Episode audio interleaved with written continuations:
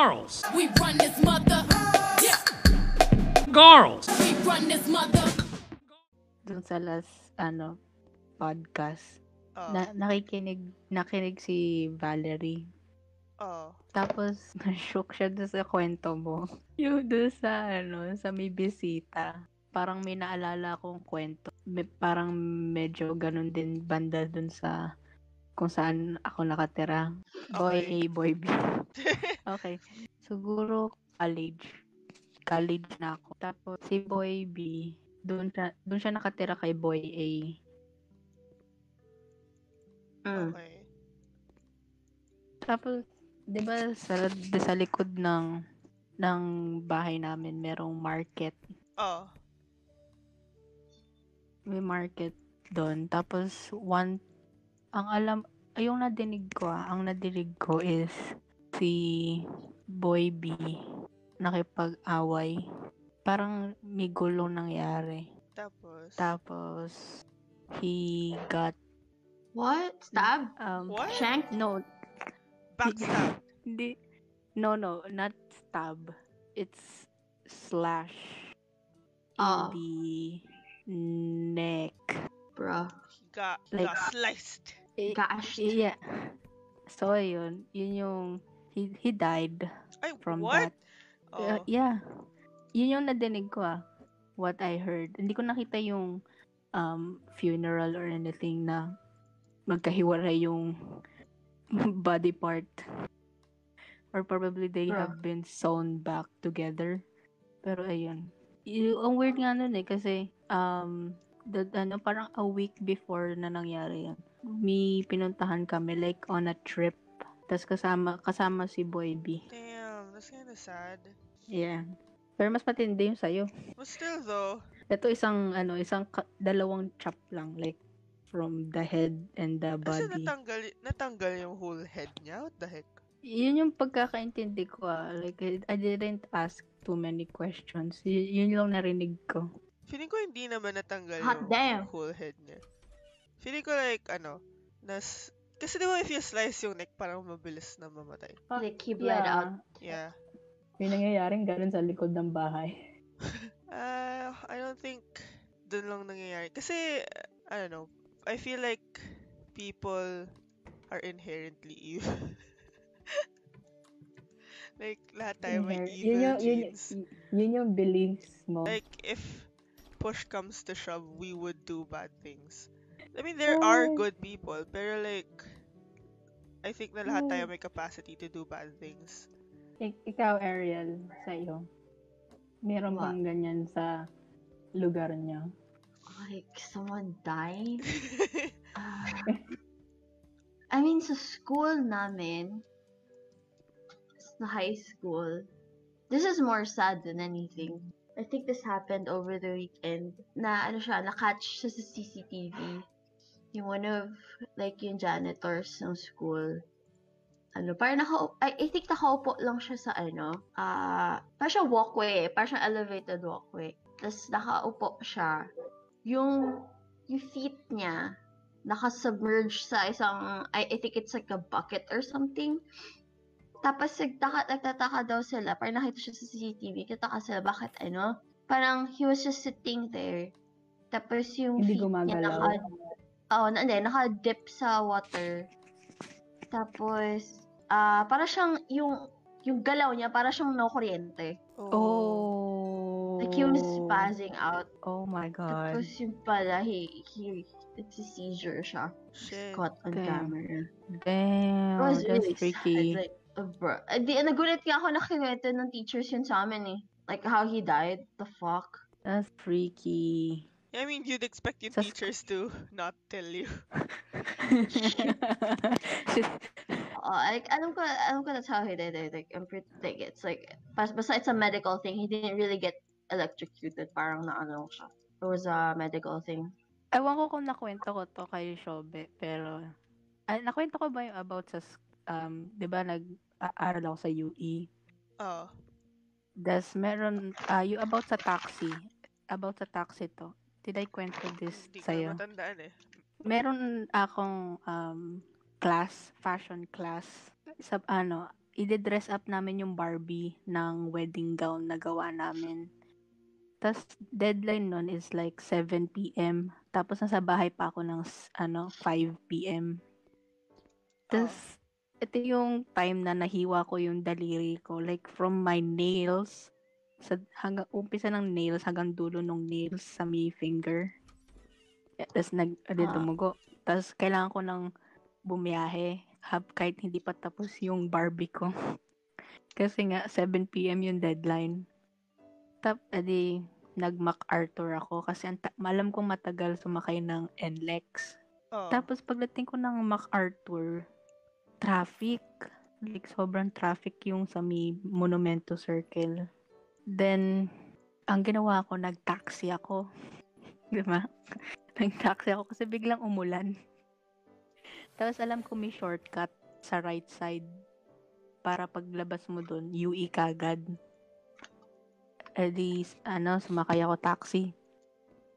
Tapos, feeling ko naman, alam niya naman yung daan. Tapos, sumakay ako sa front seat kasi ayoko sa likod. Kasi parang, I'm just trying to be safe.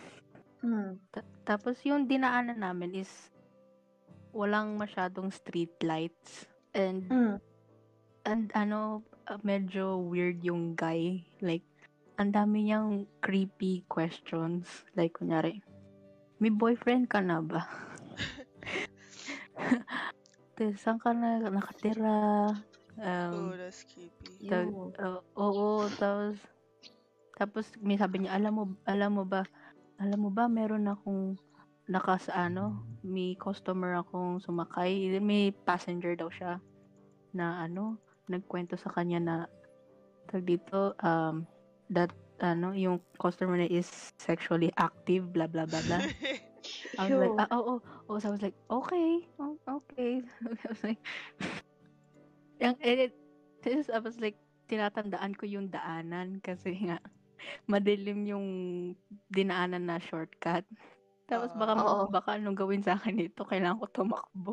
Tinaray ko naman mag-converse, like sinubukan ko makonsensya siya. I was like, kayo po, may anak na po ba kayo? baka sakali makonsensya siya. Sabi niya, oo, meron akong anak, 2 babae, ganyan-ganyan. I was like, oh, talaga po, ilang taon na po sila? Baka he wasn't really trying to... No, yung iba yung tingin niya, girl. Baka gusto niya lang makarinig ng porn stories. Even then, it's so weird. Yeah. Pero, alam mo, nung tinanong niya ako kung may jowa ako, sabi ko, oo, just in case. Alam mo yung... Para may maghanap sa'yo, just in case you go missing or something. I was just trying to be smart. Kahit wala. Opo, sir. Kausap ko po, sir. Tapos, hindi. He was looking at me different. I was like a snack. Oh, so weird. He was probably blinded by the darkness kasi gabi na noon. Tapos umuulan kasi no, kaya medyo basa ako. Kaya may wet look. Mama. Tapos nung nakarating na ako ng UE, I was like, oh, thank God, hindi niya ako dinala elsewhere. Dinala ko yun. Tapos, ayun, inaalala ko lang talaga nun is yung deadline ng plate. Oh my God. Tapos, di ba, lumabas na ako ng taxi. Sabi niya, Miss, akin na number mo. Oh, fuck? Para sa susunod na kailangan mo ng taxi, tawagan mo lang ako. The heck? God. And what I was so dumb. Binigay ko. Bro. Kinanta ka ba niya ever? Buti hindi alam mo yung ginagawa ng iba, like pagkabigay mo ng number, tatawagan nila. Tapos pag hindi nag-ring yung phone mo, alam nilang fake yung number na binigay mo. Yeah. Well, hindi niya ginawa yun, pero just in case, alam mo yun, ginawa niya. Adi, it's real. Ay, never naman niya ako tinawagan or tinex. Pero kung ginawa niya yun, baka binala ko number niya. Yeah. So, yun. Tapos, nung dumating ako sa UE, hindi tinanggap yung plate ko. I was like, I've been through that. Tapos hindi nyo tatanggapin yung plate ko. I sliced my finger. Tapos muntik na akong ma-rape or something. Hindi nyo tatanggapin plate ko. Kasi late na ako. Lagpas na ng 7, girl. Tapos tinapon ko na yung stand. Kasi yung stand pa daw pala kailangan. Yung Barbie. Ayun, tinapon ko. Tapos maya-maya, nag-iba yung isip ng professor. Sige na nga, akin na, pasa nyo na. Ayun, pinulot ko pa sa basurahan yung stand. I was like, yeah. Shit. I don't understand why yung prof. Like, so stupid. Tapos yun, it was a wild night. Kasi after nun, dapat aalis kami ni Mami, magkikita kami sa SM North, magkakain kami sa somewhere. Pero nag-aya yung kaibigan ko na wala yung kapatid niya sa apartment, sa yung parang sa condo. So, pwede kami magstay doon, mag-sleep over. I was like, oh my God, nagpaalam mo kay Mama at pinayagan niya ako. I was like, oh my God. Kasi yun, nag-sleepover din ako the night sa alam mo yung The Grass pa yun, sa SM North. Oo. Nag-sleepover kami doon. It was wild. Wild. Damn, that sounds fun. Oh, no, yung hindi fun doon, yung muntik na akong yung taxi. Makidnap and rape. Tiga Bulacan yung lalaki, girl. Ha? Kinuwento mo sa mom mo, hindi? Hell no, I did not. No, I did not tell her my bad decision in life. Kung alam ko lang, tatanggapin pa din yung plate kahit late. Baka nag-entay na lang ako sa jeep, hindi na ako nag-taxi. Would have saved you the trauma. Yeah. Oh, grabe. Ang talaga inisip ko yung mga nagsispray sa taxi ng pabango tapos mahihimatay ka. Yung chloroform. Oh my God. Oh my God. But, kaya ako sa harap umupo eh. Damn. Kaya mas gusto ko grab eh. Ay, wala pa atang grab nun eh. I have a similar story. This one happened in a public bus. Damn, what'd you do? I didn't do anything. I was terrified. Saan ba ako galing? I think galing ako sa ano? Galing ako ng UST. Ano? Pauwi na ako. Eh, umupo ako sa likod. Yung laman ng bus, medyo konti lang. Tapos, hapon. Tapos yung bus, medyo konti lang yung laman. And then, so umupo ako sa likod, medyo malapit na dun sa mahabang chair. Tapos, may dude na sumakay. Tapos he looked, di ko ma-describe. Mukha siyang, parang siyang lasing na ewan. But I feel like, he's high. Baka high. Oo, kasi yung mata niya, like, bukang-buka. The fuck? Tapos he was, like, he was so swaying. Woke. As in, parang naglalakad siya, he looked, parang nagsasway siya. Tapos, ang konti ng laman ng bus, ha? And he chose to sit next to me. Yeah. Tapos, kasi di ba usually when you ride a bus, hindi ka naman tatabi sa person, sa ibang tao. Lalo na kapag, like, madaming bakante. Kasi it's weird. Yeah. Like, may problema. Just like, ganyan kinawa niya. Tapos, yung chair na yun, yung inupuan ko, is like yung 3-seater. So, nandun ako sa may window. And he sat in the middle. Oh my God. So, like, dikit na dikit sa akin. So, like, oh my God. Like, what is this? Am I gonna die? Tapos, like, parang ginagawa niya, he would turn, as in like yung turn na nakatingin sa akin. Oh my God. Tapos tapos tinatry niya akong kausapin.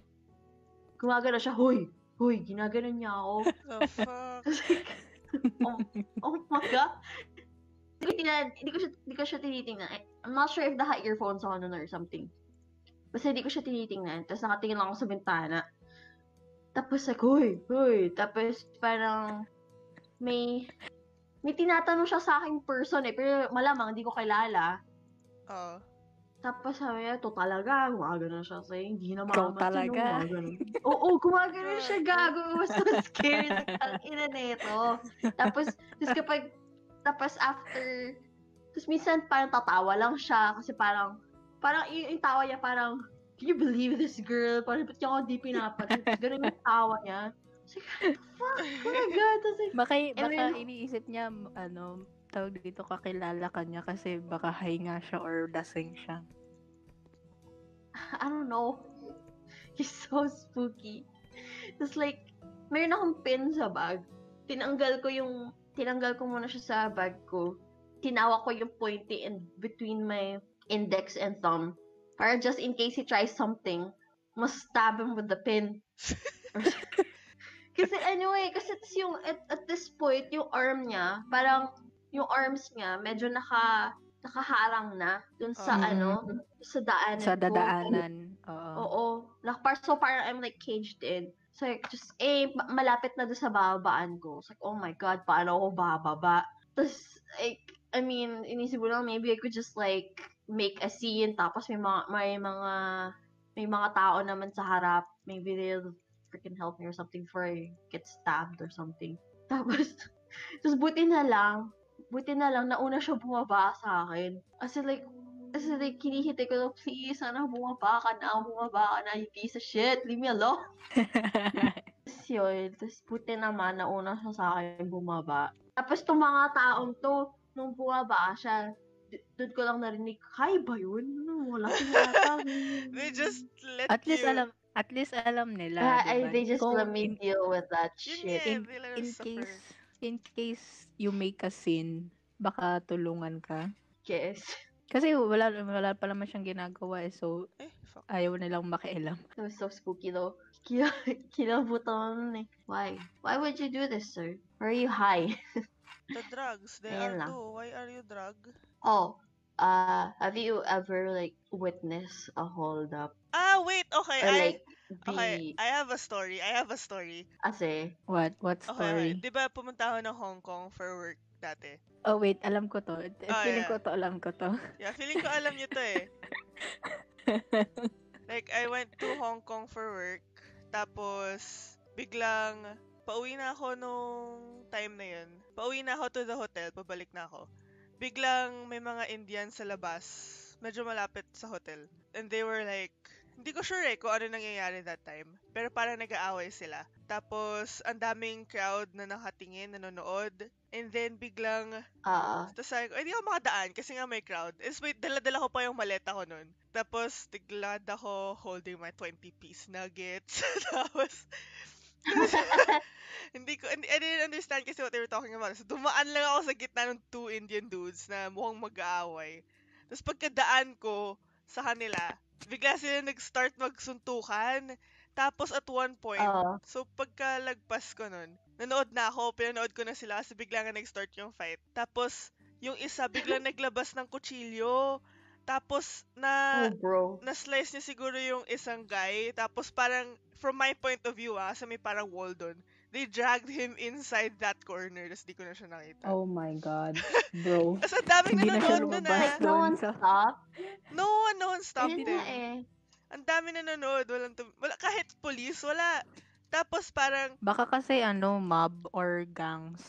Habang nanonood ako, siguro baka kasi, ewan ko, there were a lot of people. Hindi lang two Indian guys eh. Parang, nung nag-start yung fight, biglang may mga rumes back. Oo. Tapos, habang pinapanood ko yon, may nag-approach sa akin na guy. Na he looked kind of Indian, pero he speak English fluently. Tapos, bigla niya akong tinatanong kung ano nangyayari. Tapos, like, nag-small talk din kami. Tapos, like, sir, you're gonna ask me out? Kasi he was fucking hot. Oh, man. Sir, I would have taken the bait, sir.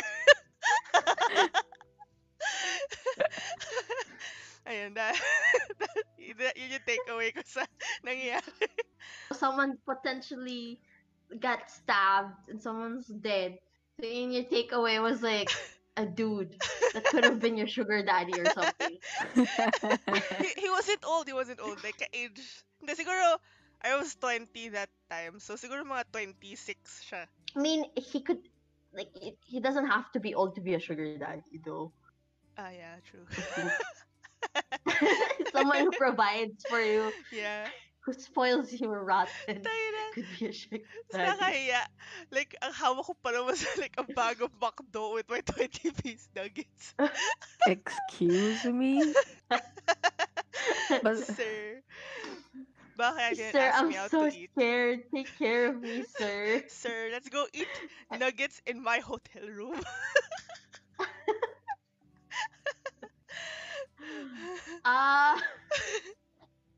That's it. That's my story. See, at least like something, I don't know, like pleasant happened after. Nothing pleasant happened after. Me. Parang, I'm pretty sure may mga nangyari na, ano, na close proximity sa akin. Like, ang dami, alam mo, ang dami kong, ano, na-encounter na parang na-hold up sila or like, nadukutan sila. And I'm, just parang feeling ko, it's happening closer and closer to me. Feeling ko ako na yung sunod na makukuhanan. That's scary. I was gonna bring this up about conspiracies. Theory. Ay, alam, ito yung, ewan ko natatandaan mo to, Shobe, is yung one time yung we were Googling a lot about Illuminati. Oo. Yung, andun ako, ano nasa bahay mo ako, tapos nanonood tayo ng YouTube videos about it. Tapos, sabi, yung may pinag-usapan tayo na, paano kaya kung kinontak ka nila? Tapos, would you say, sasabihin mo ba sa akin na kinontak ka ng Illuminati or something? Pag, ang sabi ko nun is like, pag kinuwento ko sa'yo, feeling ko malalaman nila and they're going to kill me or something. Oo, I mean, if you're part of the Illuminati na, you can't just say na you're a part of the Illuminati. Yeah. Why did the Illuminati contact you or something? No, I'm not that special. I'm not. No, this is no. I'm not that special to be a part of a organization. Yes, wala akong makakontribute, guys. I'm like a dead weight. Baka ako nga yung disposable. Sacrifice. Yes, I'm the sacrifice. You can bring snacks kapag may meetings or something. You can make them mojos. They're just keeping me for like funs and giggles. Yes. Yes. So if you're watching, listening to this or hacking my camera right now, I'll make you mojos. I feel kind of uncomfortable na naka-uncover yung webcam ko sa laptop kasi normally it's covered. Yeah, ngayon ko lang binuksan ulit. Tinanggal ko yung cover. Oo.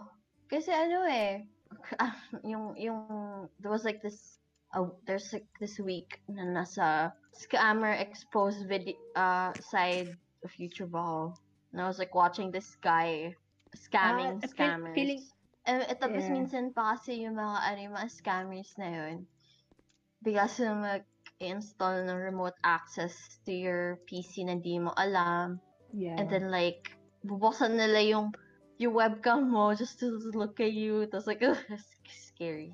Yung theory, hindi man theory, about sa deja vu. You died, tapos nag-restart yung... Yeah. Ayun. Yeah, that one. Nag-respond ka. After kong nalaman niya, I was like, tinatandaan ko tuloy lahat ng deja vu moments ko. I was like, how did I die kung nag-start ako? Like, did I choke on a bun or something? Did a stray bullet hit me or something? A random stray bullet. Oo. Okay, minsan nga, like, nakaupo lang ako, tapos bigla akong magkaka-deja vu. Tapos, like, what the fuck?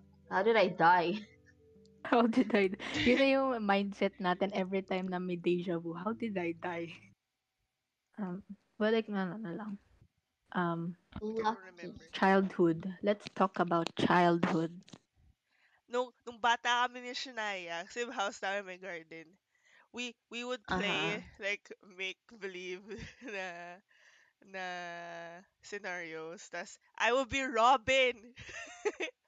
No, I'm Robin. Excuse me, ako si Robin. Ang role mo daw was Starfire or Raven. No. I'm Robin. Like Robin Hood? Ano Robin? No, meron akong meron akong costume ng Robin for Halloween. Yeah. Pero pag... Don't play. Yeah, pero pag nag-roleplay tayo dito sa house, you were not Robin. Si Boy si Cyborg. I wanna be Robin. Yeah, but I was Robin. God.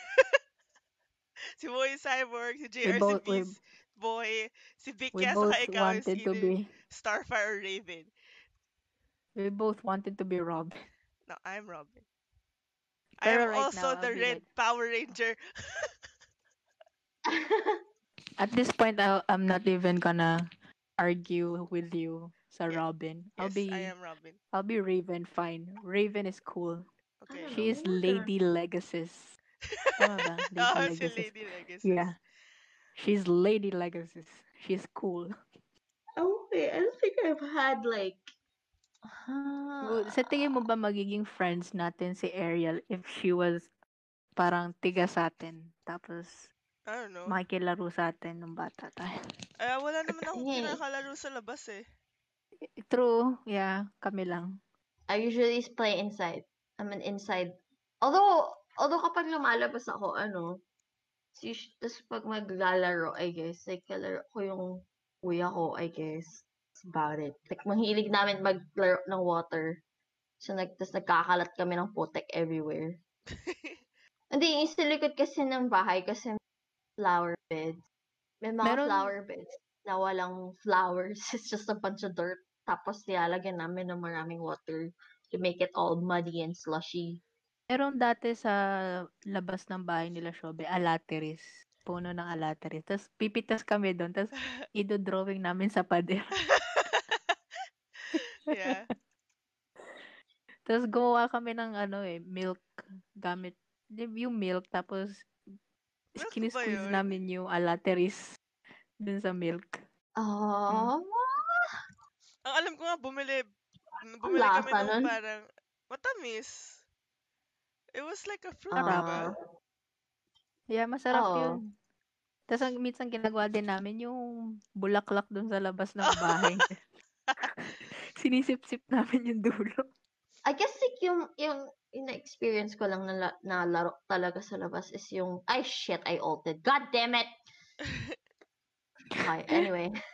Yung na-experience ko lang na, na laro is yung, nung nakatira pa ako sa Pangasinan.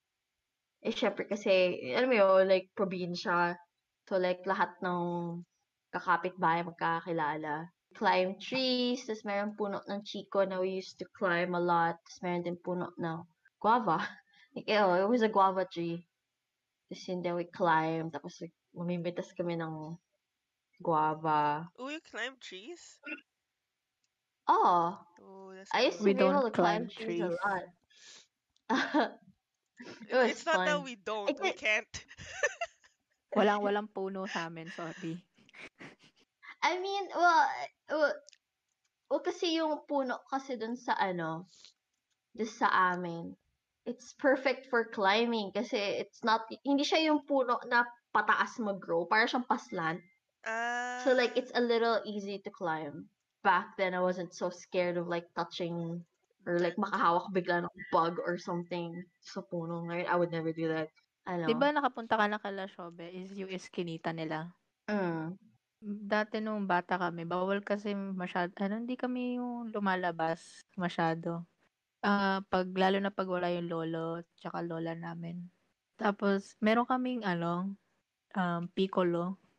New Year's to New Year's. Magno New Year. Siyempre, pag bata ka, gusto mong paputukin yung piccolo. Eh, wala yung lola tsaka lolo namin. Kaya nasa loob lang kami ng bahay. Ang ginawa namin ng pinsan ko, binuksan namin yung bintana, bintana ng pinto. Palabas ng eskinita. Yung papunta kala Shobe. Tapos, gabi na nun eh. Ang ginawa namin, binuksan namin, hinagis namin dun sa may eskinita. Without even thinking na may baka may dumaan dun. Like, we just wanted to blow. Hindi ko naisip talaga yun. Like, that was so irresponsible. Tapos, may nakakita nun, tito ko, sa labas. Sinumbong kami, syempre, pagdating ng lola ko. Sinumbong kami. Napagalitan kami.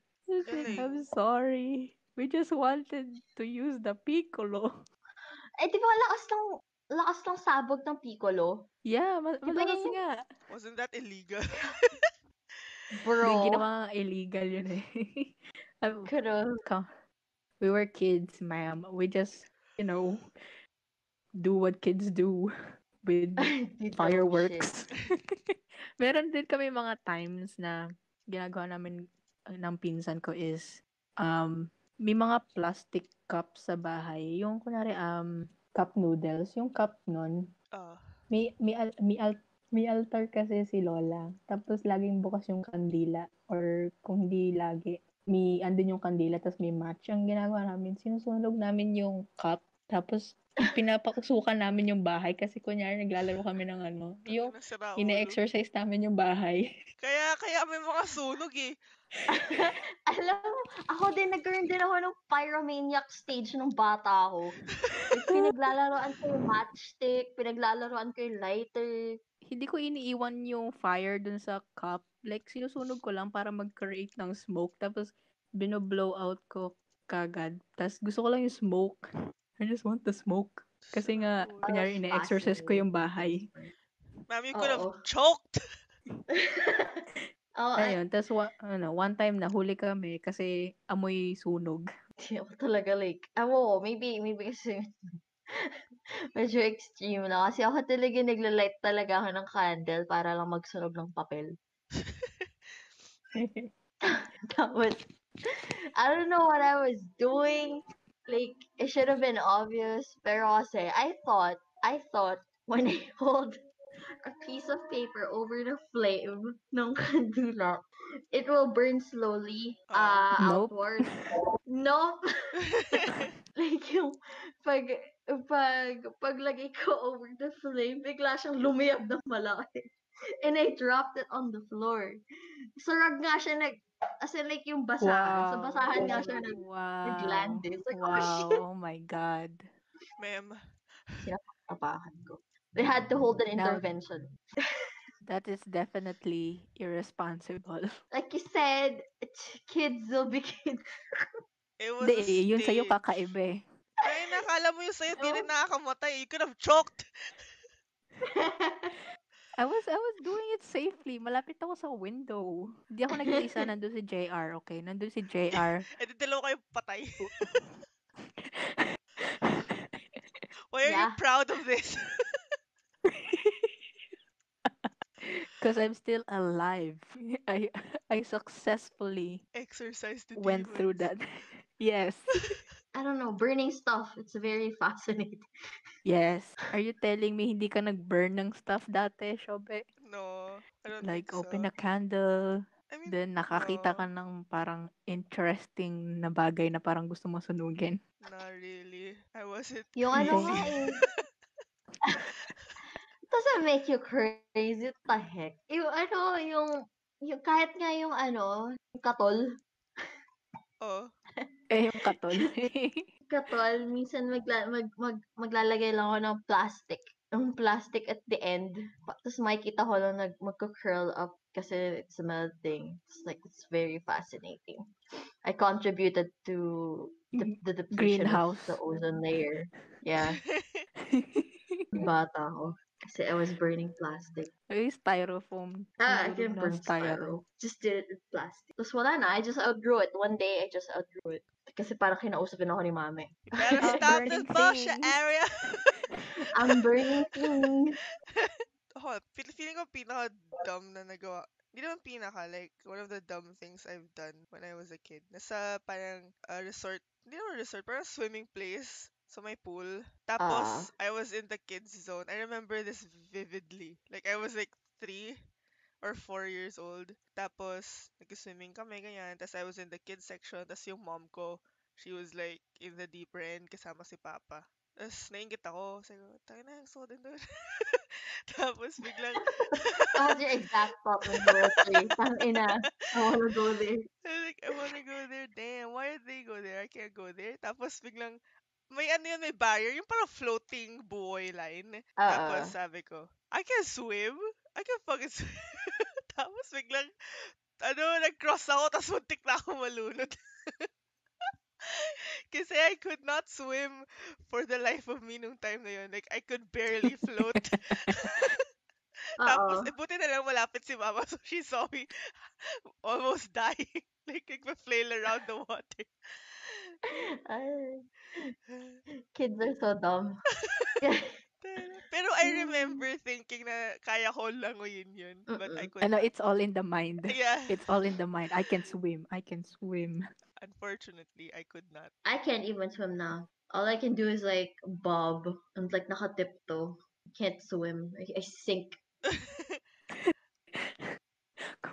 know what I do? Kaya pag when I go to a pool, I just like stay sa corner or something. Never mo tinry na mag-swim talaga? I mean, I can do yung paddling to one end of the pool to the other. From one end of the pool to the other. But like, yung, kunyari, magsaswim ako to like 5 feet, 6 feet deep water. Girl, hindi ka naaabot ng 5, baka malunod ka na. Yun yan, that's my point, God! That's my point. Hindi ko na talaga haya kasi it's too short. Nakatipto. Actually, hindi. Pag 5 feet, nakatipto ako.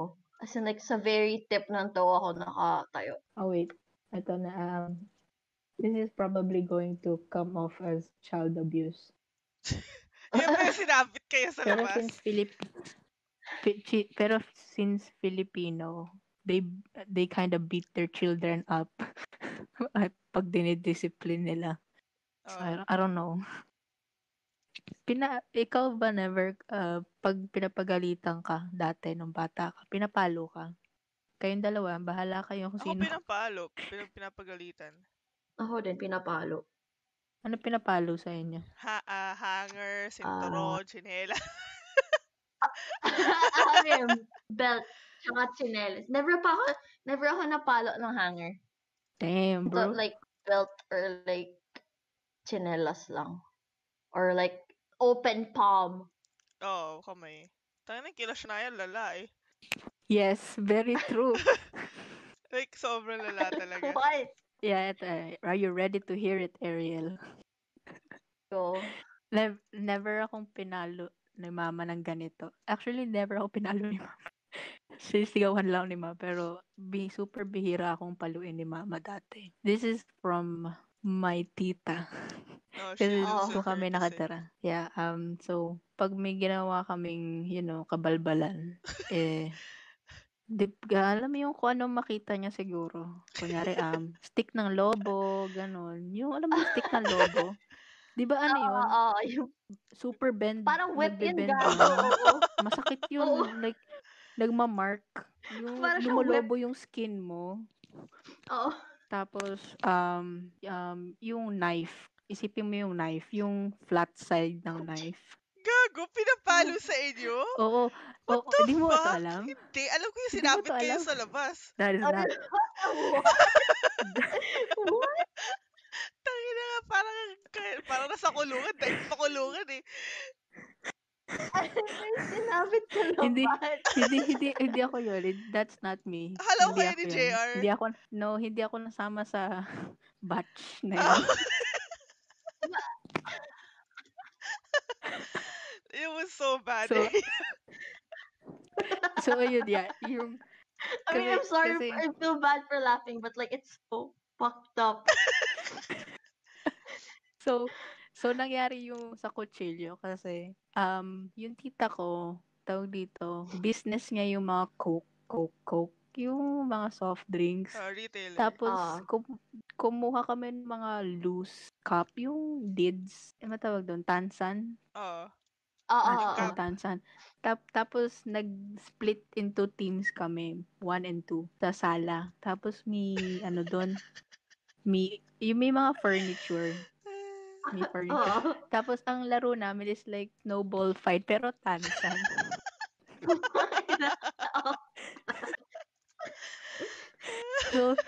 So, nagbabatuhan kami ng Tarzan sa loob ng bahay. Tapos, yung isa kong pinsan, she walked in on us kasi tumutulong siya sa labas sa tindahan. Tapos, syempre, siya lang yung, siguro, hindi siya nasali. Siya lang yung nag-work. Tapos kami, naglalaro kami, ganyan. Sinumbong niya kami. Tadi, napagalitan kami. Napagalitan, lumabas. Tawag kayo sa labas. Ayoko nang, every time na nadidinig ko yun nung bata ako, alam ko, mapapalo ako. So yun, paglabas ko, ready na ako. Ito na. what is it this time? Ano yung ipapalo sa akin? So, yun, surprise, surprise. Yung kutsilyo. Ang ina. I was like, oh my God, it's a knife. So, yung kamay ko, yung naka-open yung palms kong ganyan sa harap ko. Tapos, pinalo yung flat side ng kutsilyo sa akin. I was like, oh my God. Okay. I cannot. Flat side ng blade? Isipin mo pag naghihiwa ka, yung naka-flat. Hindi, kaya nga, yung flat side ng blade. Oh. Yeah. Yan. Bro, it's so good. It could have still cut your hand. Oh, baka naman dull yung knife, pero syempre bata ako. I wouldn't even think of that. Oh no, my hand. Ano pa ba napalo sa akin? Walis tambo. Kwento mo kung paano yung sabit. Hindi ko alam yung sabit, girl. Okay. Basta never kasi, nasabit. Ako alam ko kasi kinento ni mama. Hindi ako yan. Iba yan. Baka hindi ako yan. Oh, si JR. Never akong nasabit. Kasi, never akong naging scarecrow sa labas. Kasi. I'm sorry. Sipon ko tutulog. Kasi, sila Shania, meron sa, bago ako pumasok sa house nila, may gate. Tapos yung gate na yun, yung may, parang, yung patusok na parang walang umakyat. Yung grills or ano. Tapos si JR, ewan ko kung ano ginawa niya, pero sinabit siya doon. Like, yung kamay niya, tied together. Tapos, sinabit siya doon sa pointy end. So, bakit parang ano? Hindi siya makababa. Tapos, hindi ko alam if he was tall enough para ma-reach yung ground. Or like, nakasabit lang siya doon. Oh my God, okay. But, parang medyo naaalala ko yan. Ang alam ko nga kayo dalawa eh. Ang alam ko kayo dalawa. Piling ko naaalala ko ng konti. Piling ko si JR nga yan. Spot no. Totoo, naaalala ko. Tayo na ng klase nangyayari sa bahay na yun. Diba? Kakaiba. I don't know. Sila pa yung naka-experience ng ng tawag doon, tinutuluan ng kandila. Ako, hindi ko na-experience yun. Hibutin na lang. Pero sila na-experience sila JR yun. Yung tinutuluan ng kandila. I'm not sure kung sila JR yun. Yung pinapaluhod sa asin. Sila ate. Tayo na talaga gago. Hindi. Nagawa din yun sa ko, sa dalawa kong ate. Kasi yung dalawa kong ate, malaki yung age gap namin. Yung silang dalawa, tsaka kaming dalawa ni kuya, malaki yung age gap between us. Oh. So like sila parang, awat ko, I'm like, it's not that they're strangely proud of it, but like, parang, kami nga, pinapaluhod kami sa munggo. Tapos pinapabuhat ng arms outstretched ng phone book habang nakaluhod sa munggo, ganyan. It's like, and you're proud of that? I was abused. Kasi kami, ano yung deg, ano yan? Ibig sabihin, mas matindi. Hindi kasi nga, oo, hindi wala lang kasi I'm parang, stronger than you. Oo, kasi pag kuyari, napapalo kami ni kuya, no, I don't know, na sinturon or whatever. It's like, I kick you mildest, just like, you parang, you face the wall, yun lang. Face the wall. Ganun. Tapos nakaharap lang kami sa pader for like an hour, a few hours. Katawa lang kasi parang, it's like, kami nga pinalood sa munggo eh. What's your point? It's so cruel. I don't know why. Like, ewan ko, maybe kasi wala pa ako anak, pero, I mean, I wouldn't know, but like, ewan ko, I'll feel really bad about corporal punishment. Yeah. I can't. Like, if I end up doing that to my kid, parang feeling ko, hindi ko na siya matitingnan sa mata. Alam mo yun? Mahihiya ka na. Oo. Ay, di ba since nangyari sa akin yung mga ganun, alam mo yung gaano, yung pag tinaas niya na yung kamay, may mga galawang tataas lang yung kamay, tapos ikaw mag-flinch ka kasi feeling mo papaluin ka. Alam mo yun? nangyayari na sa akin yun, like, kahit matanda ako, na, kunyari, nandun ako sa bahay nila. Tapos, ano, wala naman akong ginagawang mali. Tapos, dumating na si mama, tita ko. Tapos, may sinasabi siya. Tapos, tinaas niya yung kamay niyang gano'n. Tapos, malapit ako. Nag-flinch siya yung katawan ko. Tapos, ay, kinakamot lang pala niya yung ulo niya.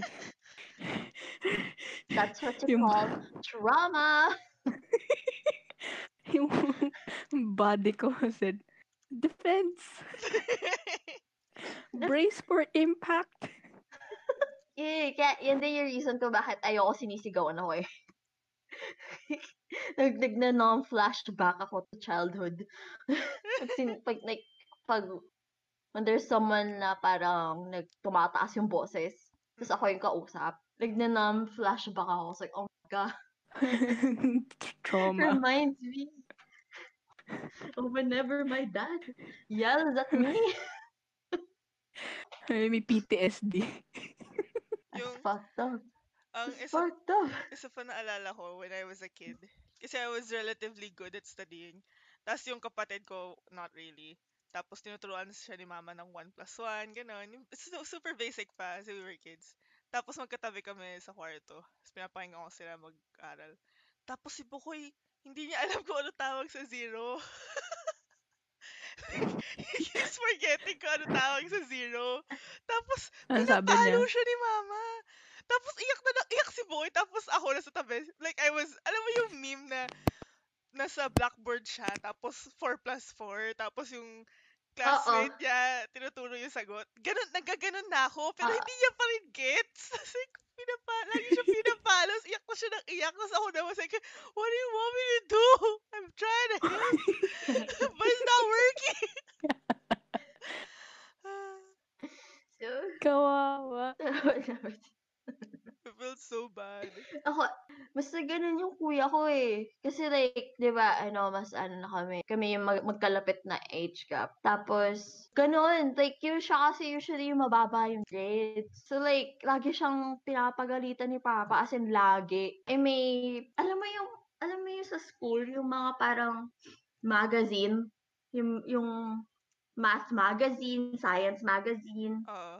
Na binibigay sa inyo like, ganun ba yung school nyo? Like, no, I don't think I have ever received wala kaming school magazine. Subject magazine. Oo. O, basta ganun. Pero siyang, basta yung texture niya parang dyaryo. Ganun yung paper niya. Eh, parang sa school namin kasi, we're supposed to collect those. As in, bawal namin like itapon or something. We have to, at the end of the year, ipapasa lahat yon. Kailangan kumpleto. It's one of those bullshit na ba? Anong kinalaman nito? Tapos, kailangan lahat merong sagot kasi may mga parang questionnaires sa likod. Eh, si Kuya, I don't know why kung anong ginagawa niya, crammed it all in one day kasi hindi niya ginagawa. Tapos, awang-awa ko sa kanya kasi, alam mo yun, parang he's already like trying his best na ihabol yung mga questioning magazines na yun para on time niya mapasa. So, sinisigaw pa siya ni Papa. So, like, parang, alam mo, parang like, it's like a slave driver.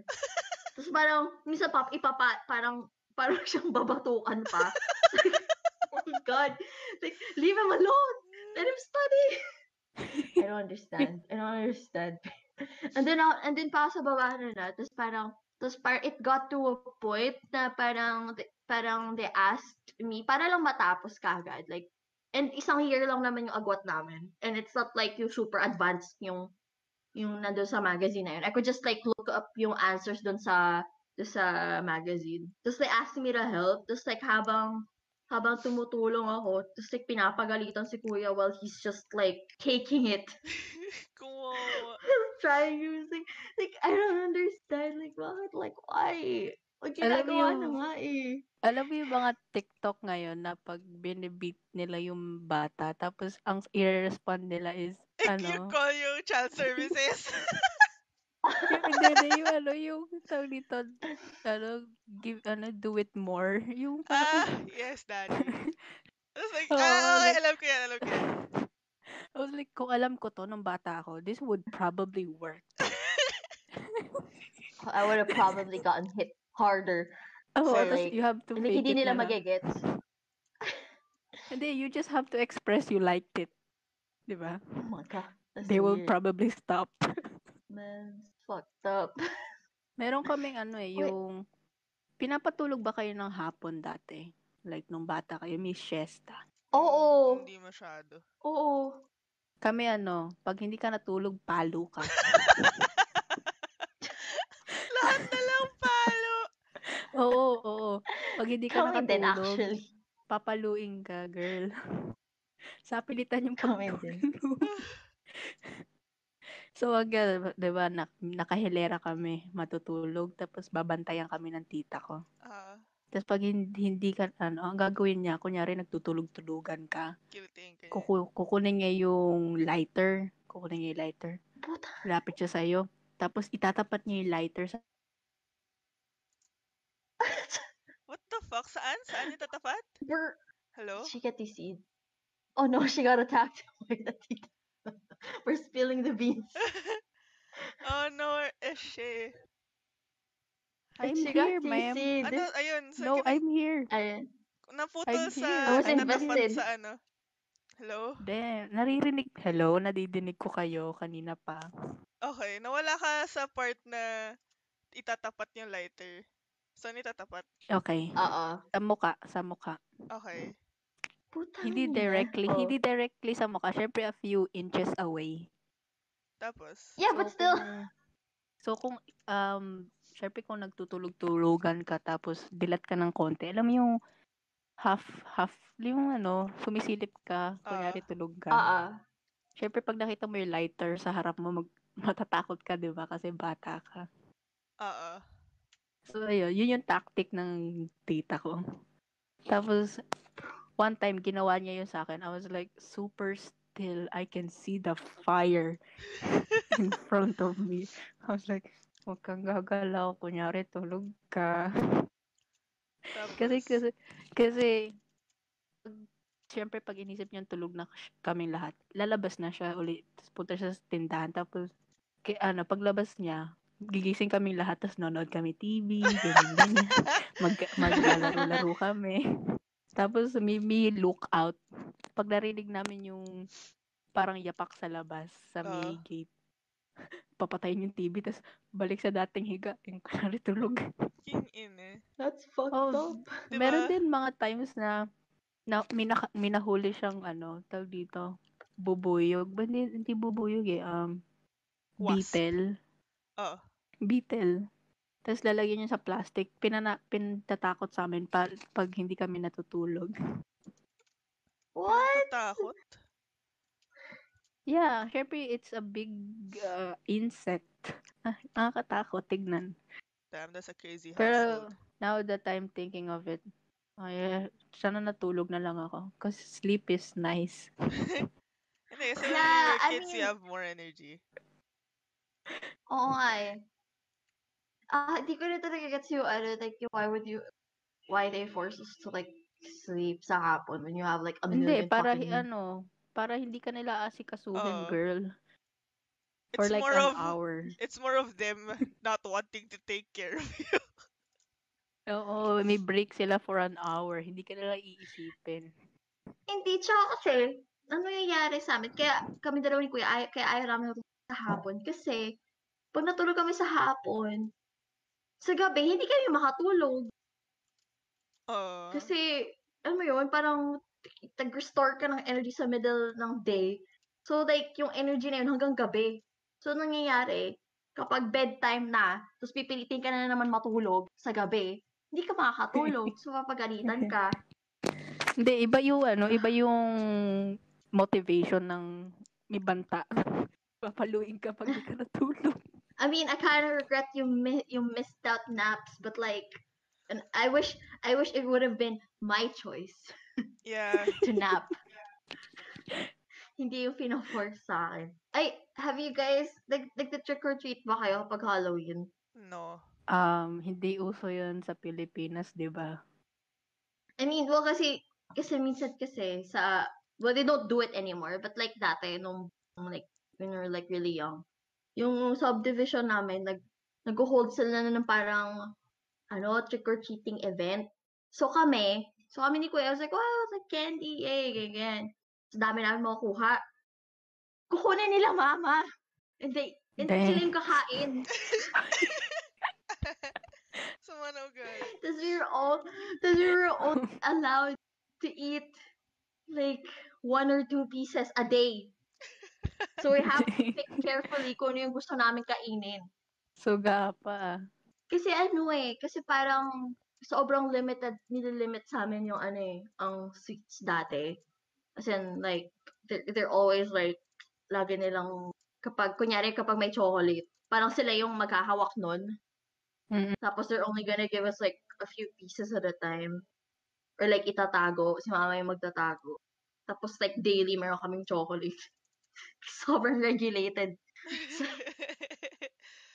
Ayaw nila na madaming ano, sweets for you guys. May sugar rush din eh for kids. Hindi, tsaka kasi, and, well, I mean, sa amin din naman kasi, parang prone kami sa sore throat kapag masyadong madami.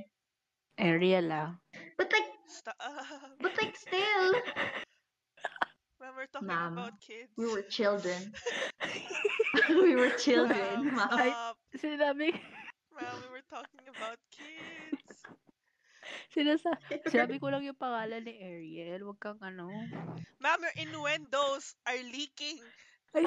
I just said her name. I did not say anything else. Okay, go. Tapos? Ayun, parang... Ah, tapos ito pa, isa pa, ano, like, it really, like, made me sad. Kasi, alam mo yung mga gimmicky na candy? Mga bubble jug, or like, mayroong dip and stick, whatever. Mga ganong candy. Yeah. Eh, kasi, diba, usually, when you're a kid, parang mahal yun, you can't buy it normally, kasi, like, at most, you have 10 pesos to your name. Tapos, kaya mo lang bilhin, like, Max, Mentos. Tapos, eh, yung cousin namin, binigyan kami dalawa ni Kuya nung parang siyang stick na candy, tapos dinidip mo sa Pop Rock. Tapos, eh, syempre, it's candy, very sweet, tinago ni Mama. Just like, next time na lang daw namin kainin. Tapos, like, one day, nakita ko si Papa yung kumakain ng candy namin. Like, are you kidding? Oh, no! Oh, my God. Just like, pumasok lang ako sa room nila. Tapos, parang, nakita ko siya, like, he's enjoying yung parang dip and stick bullshit. I wanted to try it. That's so sad. Kaya nung nag-high school ako, yung medyo naging lenient na sila sa sa candies and chocolates. Grabe, doon naman ako naghabol. Kasi I'm not diabetic now. Kasi parang doon ako naglabas ng frustration ng di ako nakakain ng candy ng bata. Di ako siya nakakain. Candy deprivation. Oh. So ngayon, dahil doon, since like, in all at once ko yun nung high school and like nung, or like, siguro like around grade 6, ganun. Grade 6 up until college. It's like, nasobra na ako ngayon. I don't really like sweet shit anymore. Like, I can't enjoy chocolate now. Kasi parang nagsawa na ako sa lasa. May nakakatanda pa ba sa inyo nung chewing gum na ang tawag is Tarzan? No. Oh my God, ako lang nakakaalala. Maybe it's your imagination. Hindi, meron nun sa dating elementary school ko. It's called Tarzan. Super soft nung chewing gum. No. Wait lang, baka maalala ko yung wrapper. Yung wrapper is parang neon color. Oh my God. Hindi. Okay, I don't remember this. I remember Bazooka, yung pink na bubble gum. But like in Tarzan, no, I don't remember. Tarzan bubblegum. Well, actually, I kind of lied. I still kind of like candy, pero it's not as much anymore. Parang nagka-crave lang ako, like every now and then. Pero hindi ko siya yung, it's not like an addiction. Nagka-crave lang ako every now and again. That's normal. Oh, kaya I buy yung mga candies na I can't afford nung bata ko. Hanapin ko nga yung depend stick na yun para maano, ma-fulfill yung childhood. Yung childhood. Childhood mission. Yung childhood, or like childhood curiosity ko, whatever that stupid candy tasted like. Dipped in. Can't find it anymore. Sana ma. Naalala ko pa yung packaging niya eh. Kasi it's like blue and pink. Basta ganun yung color niya. No, it's not here. Can't believe my dad ate that candy. It's para siyang villain origin story. I-confront mo yung dad mo about dun. Like, sabihin mo. My parents ate my Halloween candy. It's like yung Jimmy Kimmel na prank. But it's real. I mean, granted, nakakain kami, but like, we didn't eat all of it. We didn't eat most of it. And then, yung mga kapatid ko, yung mga older sisters ko, they didn't do all the work. They didn't walk around the subdivision collecting candy. We did that. We did all the work. And now, sila, they can just take from the candy bag anytime they want. Pero kami, we have to ask permission. So fucked up. Bullshit. It's like child labor. Slavery. It's child labor, I tell you. Now, when I was like slightly older, hindi na sila nag-hold ng trick or treat. Well, I can't even do that anymore. Mas lalo mo hindi mo magagawa. You're too old to do those things. Okay, yeah, eh. I can pretend to be a 6th grader or something. She's grown in some parts. Okay, you can't wear pretend. A binder. I can bind my boobs. The lens. You can just buy candy. But it's for free. Why would I spend money when I can get it for free from strangers? Oh, it's not fair. Meron pang isang type of thing parents do na they hoard as they don't give it to you. Yung mga angpao. So sa amin, tuwing Christmas, they give you money, like, oh, sige, sa amin niya, Shobe, tago mo, nabalik ko sa'yo pag-uwi, and they never give it back. Lies. The biggest or like, lies. Or like, bibigyan ka nila ng malaking pera, tapos, oh, ito yung bigay sa'yo ni Tito, tapos 100 lang bibigay sa'yo. Like, o kaya sasabihin, itatago nila sa ipon mo. Oo, para pag tumanda ka na. Yep, it never came. Asan na yung mga ampaw ko? Or like, may isa nga, parang we were gaslit into thinking we spent our money.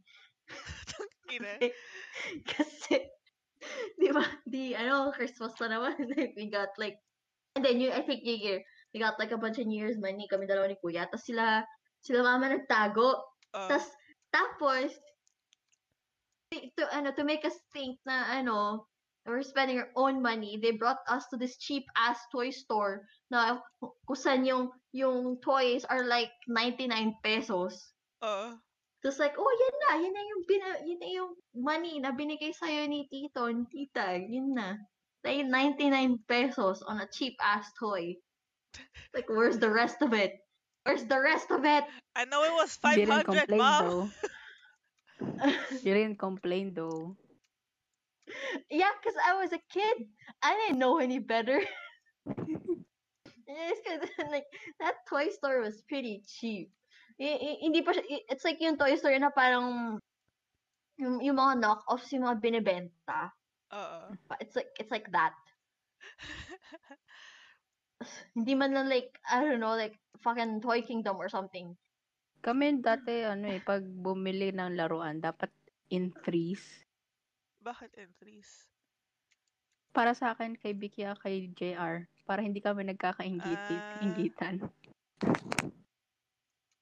Like, sinasabihan ako ni Mama dati na dapat ang kalaro ko is sila ate. Kasi mas malapit yung age ko sa kanilang dalawa. Pero lagi kong kalaro is sila JR. Because it's much more fun. Yeah. Ewan ko yung, ano yung ginagawa nila. Ewan ko yung ginagawa nila atin nung mga bata kami. Like, all I think na ginagawa nila is nag-aaral. They were not fun. They don't play games. Like, kung bakit di ko rin masyado super close yung older sisters ko despite, you know, me being a girl. You typically expect me to to get along more with my sisters. But like, kasi they were too old. Oh. Like, grade school pa lang ako, nasa high school na sila. Oh. Ay, grabe yun. That was too far. Gap. Yeah. Like, yung yung panganay ko na ate, yung age gap namin is like 8 years. And then yung isa kong ate, 7 years. Tapos kami dalawa ni kuya, parang 2 years lang yung agwat namin. Yeah, understandable kasi like iba na yung generation. I mean, oo. Kaya lagi kami magkakampi ni Goy. Kami naman ng Bukoy parang civil lang. Minsan we get along, minsan hindi. Why stop talking?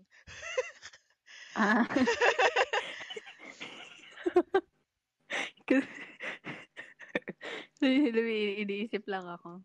Kasi like, hindi ako makarelate. Wala akong kapatid. Oo. Oh. Ninister ako minsan kasi yung mom ko parang wild child ng bata siya. Tapos parang she went on kung saan-saan with her friends, ganyan. Tapos pag ako, gigising lang ako ng 4 a.m, magagalit siya. Like, so, maaga na nga po ako nagising, galit ka pa. Gising lang ako 4 a.m, tutulog lang ako 4 a.m, magagalit. My God! Well, I'm 23. Like, what? Like, leave me alone.